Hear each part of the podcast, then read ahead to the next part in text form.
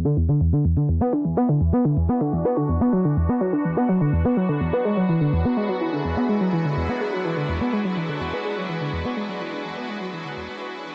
to World Policy on Air, a weekly podcast from the pages and website of World Policy Journal, published by the nonprofit World Policy Institute in New York. I'm David Alpern. In this week's program, posting August 19, 2016, we talk with Joseph A. Cari Jr., chairman of the board of directors of the World Policy Institute, about the new series of world policy blog posts on international reactions to the uniquely bitter, bellicose, and sometimes violent U.S. presidential election campaign. We'll also point out top features in the new WPJ summer issue.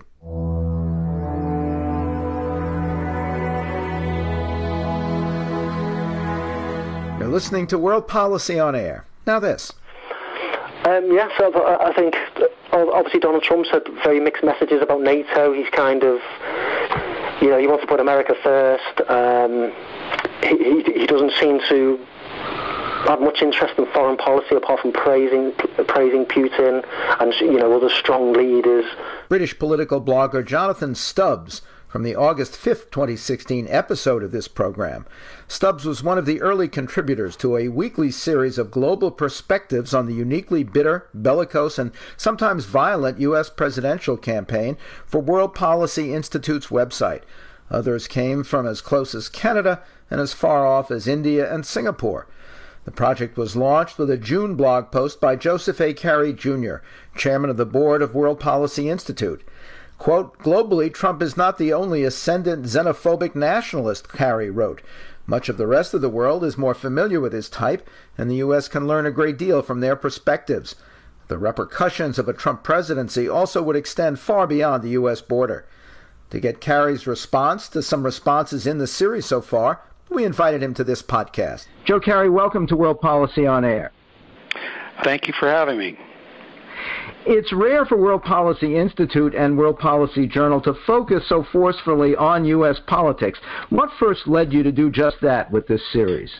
Well, David, uh, I think uh, there is a, a, much larger trend that we really wanted to talk about, and the Trump phenomena fit, in, fit into uh, this international trend of uh, reaching out to people and fanning their worst fears, division, and instead of appealing to the better uh, angels in us as humans, uh, it reminds me very much of what various dictators have done to gain power uh, through history, and that is by frightening people and offering simple solutions that people can say, I am in a worse place in my life because of, and Trump would use the example of immigrants. It's simplistic things like this that do not serve the public purpose, and it's an international trend, and America is now part of that trend even as Trump and his campaign lose some momentum, at least for the moment, it seems useful to survey some of the responses he continues to provoke and the issues behind them. Let's start with Jonathan Stubbs, who noted similar anti immigrant, anti elitist, anti establishment, and anti globalist sentiment driving the success of both Brexit in Great Britain and Trump in winning the Republican presidential nomination. Should he somehow capture the White House, Stubbs foresees, quote, a full frontal assault on civil liberties and human rights, unquote, and a 1930 style economic disaster stemming from Trump's protectionism. What's your reaction to that prediction? Well, I, I take the, the question in two parts. Uh, first of all, the full frontal assault on civil liberties and human rights, um, that's going to take congressional action. And I think uh, Americans have a great great respect for the U.S. Congress to do absolutely nothing. Huh. And so there's a box, he's boxed in there. The United States Congress, uh, there may be some uh, uh, people who might go along with this, but there's never going to be enough votes to pass any of this nonsensical kinds of uh, uh, impingement on liberties. So, uh, one of the few times the U.S. Congress uh, inability to do something is a positive. The second part on the 1930 style economic disaster, Congress can some Congress will have a role in slowing that down. However, this is the greatest, in my mind, fear of a Trump presidency uh, renegotiating trade deals, which he will have as uh, president, also remember needs congressional approval. And I would hope that the uh, more modest and serious minded members of the Senate and the House uh, will stop him from fully implementing this uh, 1930 style of protectionism. History has shown it never has worked and has brought around dramatic, dramatic negative effects on the global economy. In that zone, Stubbs also sees a painful irony. While similar sentiments boosted both Trump and Brexit, uh, Trump's tough stance on trade may be just what post Brexit Britain does not want as it seeks to create new trade opportunities outside the EU. What do you think of that? Well, I, uh, anyone who understands what exactly is going to happen now that this vote has happened, uh, first of all, they're either a genius uh, or they're delusional. This has to play out in ways that I think we just can't even uh, imagine right now. Now, while the sentiments that boosted Trump uh, uh, clearly played in effect with uh, Great Britain's vote, but it's very, very unclear that this is going to result in something so fundamentally different. I, I think that one is a completely open question. Let's move closer to home with a view from Mexico uh, by Melissa Martinez Larrea, an advisor to the Mexican foreign minister. Uh, she can't predict the outcome of our election, of course, but she is confident that a President Trump could not build a border wall more confident that Mexico would not pay for it, and even more confident that the U.S. could not afford the cost of deporting 11.3 million undocumented immigrants, $600 billion by one estimate, or the loss in economic activity that such a deportation would cause, 301 billion in California alone. You agree? Absolutely. One of the things that uh, Trump's uh, chicanery is is trying to sell is that this solves our problems. People come to America because they want their children to be Americans. My family is an exact example of the American dream. All four of my grandparents came here knowing nothing, zero education, but a hope and dream for their children and grandchildren. Unlike in Europe, where immigrants come in, they want it to be a conclave in their own political power. They don't want to be English. They don't want to be German. They don't want to be French. This is a fundamental difference. And for a variety of these reasons, there is no way I can see this wall being built, Mexico paying for it. Uh, it's it's just rhetoric that's being used to give a simple answer to a complex issue. Interestingly, Martinez Larrea says that confronting and contradicting Trump's claims and the pumped up hostility that may well outlast his campaign is a job not only for Mexico's government, but for Mexican citizens at home and abroad, and all those who benefit from half a trillion dollars in cross border trade. How likely do you see that kind of widespread popular activism? Well, I do think it, there will be some uh, leftover bad feelings about this Trump candidacy.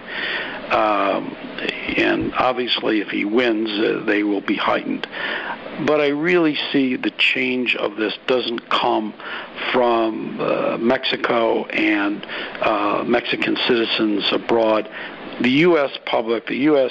Uh, voters have to stand up and make sure that common sense uh, solutions uh, will happen here. Outside activism, uh, I don't think will have that much of an impact. Americans are very peculiar about, uh, and justifiably so, that we want to drive our own government, and that's what we will do. A Turkish view of the U.S. election by Wellesley graduate Osed Babur began with a slightly smug comment that Americans might well be confused by the election campaign's alarming rhetoric and intolerance, which they usually expect, quote, from the mullahs of the Middle East. Uh, then came uh, President Recep Tayyip Erdogan's massive crackdown on military and civilian opponents and critics after a mysteriously weak uh, coup attempt. How do you see that affecting Babur's call for uh, continuing U.S. support for Turkey, especially as host to a record 2.7 million Syrian refugees? Some complain it's still channeling too many to the EU? Well, I think this is a very, very interesting question. And it calls into context why do we have allies and what do we want out of our allies. One could make the case that his activities should make us totally reevaluate our relationship with the Turkish government. Having said that, there's bigger issues than internally getting involved with their politics. I do think that uh, talks at the highest levels need to take place to make him understand what our expectations are for continuing of uh, aid to Turkey it is not just an open spigot without conditions. Uh, Babur was also concerned that pressure on Turkey to escalate its role in the coalition against ISIS could, quote, seriously drain the country's military, which of course is now much reduced by Erdogan himself, and which Hillary Clinton sees him misusing against Kurdish groups linked to America's closest anti-ISIS allies. Um, and of course, there are charges that the World Policy Journal has covered uh, that uh, Erdogan is is actually, with one hand, helping ISIS itself. How do you see Washington handling those contradictions? The quintessential "Do you make a pact with the devil?" Uh, American uh, uh, political and international history definitely shows we've we've done that in the past, unfortunately. Uh, do we have a better chance of annihilating ISIS by Turkey being part of this coalition? I think most thoughtful people would say yes. But we're going to pay a price for that. And it's up to the leaders to understand what that price is we're going to pay for their involvement in crushing ISIS and what our expectations have to be realistically. I guess there's a parallel with Saudi Arabia, which is, is, of course, a long-standing ally of the United States, but also the source of much of the funding and education of Al Qaeda and all of the spin-offs that have led to ISIS great example and, and and spot on. My sense of history and what's going on there, it's hard for me to understand and believe that the House of Saud will be standing in another 10 or 15 years. It's based uh, on premises that no longer work there's unemployment gaining in Saudi. The price of oil is down. They can't subsidize things like they have before. And America now doesn't need Saudi oil as much uh, as it did in the past. And so I, I really uh, applaud that, uh, the example that you use because you're spot on. From Africa, Mitchell Prather, managing director of the consulting firm Djembe Communications, had the rare positive view of a possible Trump presidency based on his businessman's appreciation of a current 120,000 American jobs involved with exports uh, to that continent and a large number of major U.S. businesses doing well with the growing middle class in Africa, including Dow Chemicals, GE, MasterCard. And he sees former Secretary of State Clinton even more familiar with the opportunities there. Do you see a new tilt to Africa forthcoming? No, I do not see a tilt.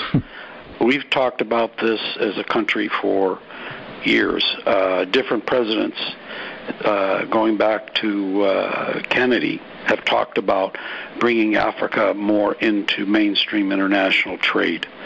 The realities of where we're at is our foreign policy and the amount of capital that we have, uh, I think precludes this tilt to Africa.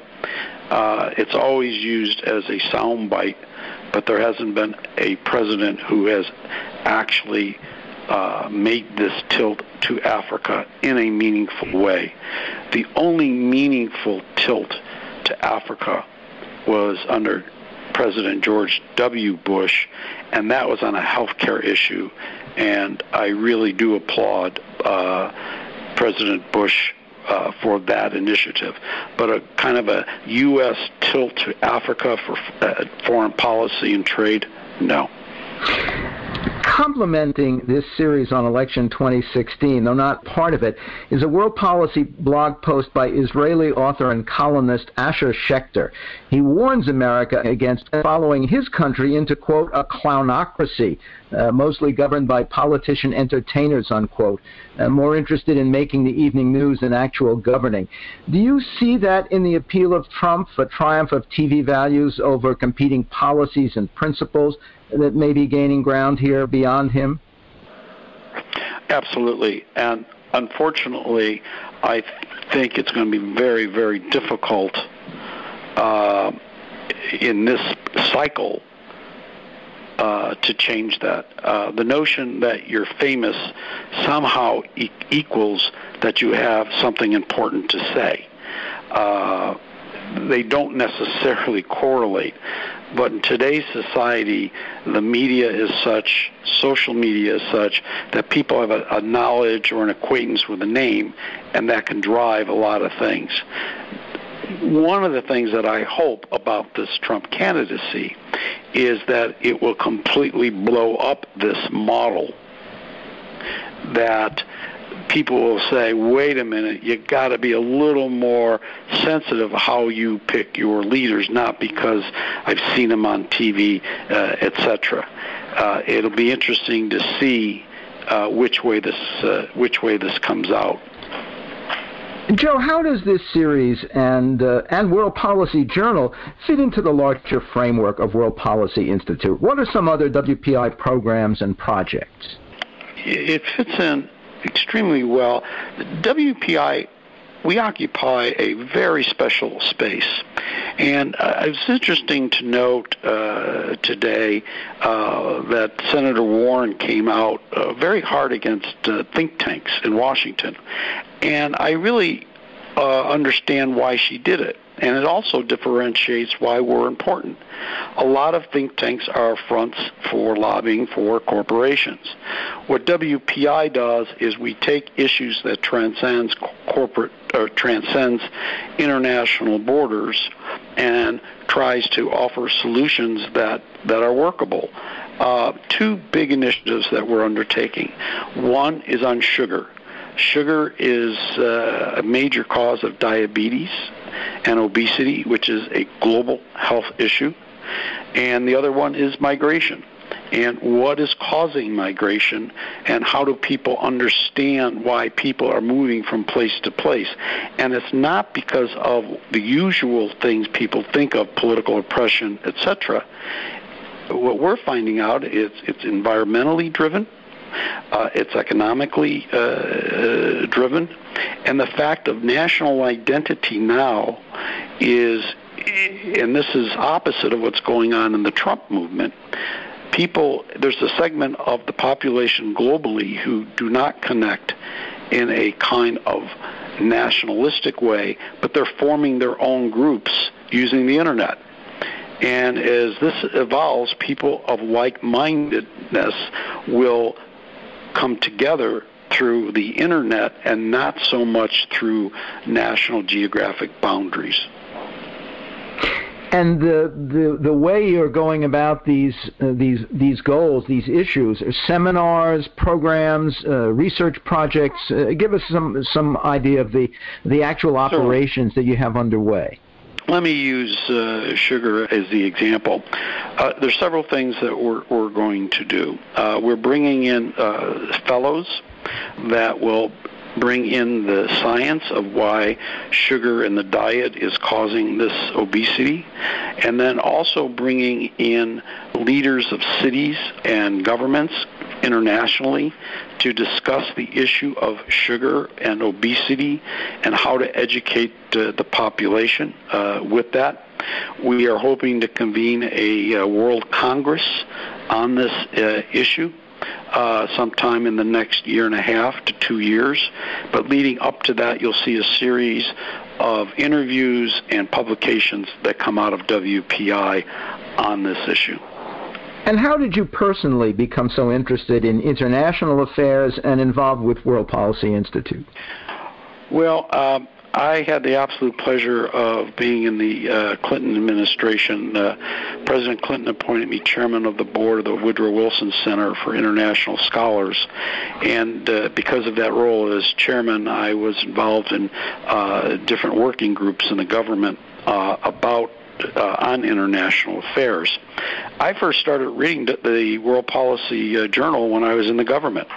I found it to be refreshing, and you know, new ideas rarely come from inside a government. It's people who have the ability to sit back and evaluate and offer new insights uh, that governments can react on. When, when I remember when we were when I was in the government, you're focused day to day on you know what uh, big issue came flying across uh, your desk, and so I became intimately aware of the journal uh, back in the 90s uh, when I was in the Clinton administration. And how did you finally move to it? Well, uh, I moved to New York, and through some mutual friends, uh, I was invited to first go on the advisory council of the board, which uh, I really enjoyed, and then I was asked to join uh, the full board of directors, and then I was asked to become uh, chairman of the board, and uh, it's been one of the most meaningful things uh, I have done in my professional career. We have an unbelievable staff here of, of hardworking people who really, really care about where this world is is going, and so it's it's a joy to be part of this place. Well, a joy to have you on this program, and that uh, you make this program possible. Joe Cari, thank you. Take care. Joseph A. Cari Jr. is chairman of the board of directors of World Policy Institute. He launched a series of global takes on the U.S. election with a blog post headlined Against the United States Defined by Hate.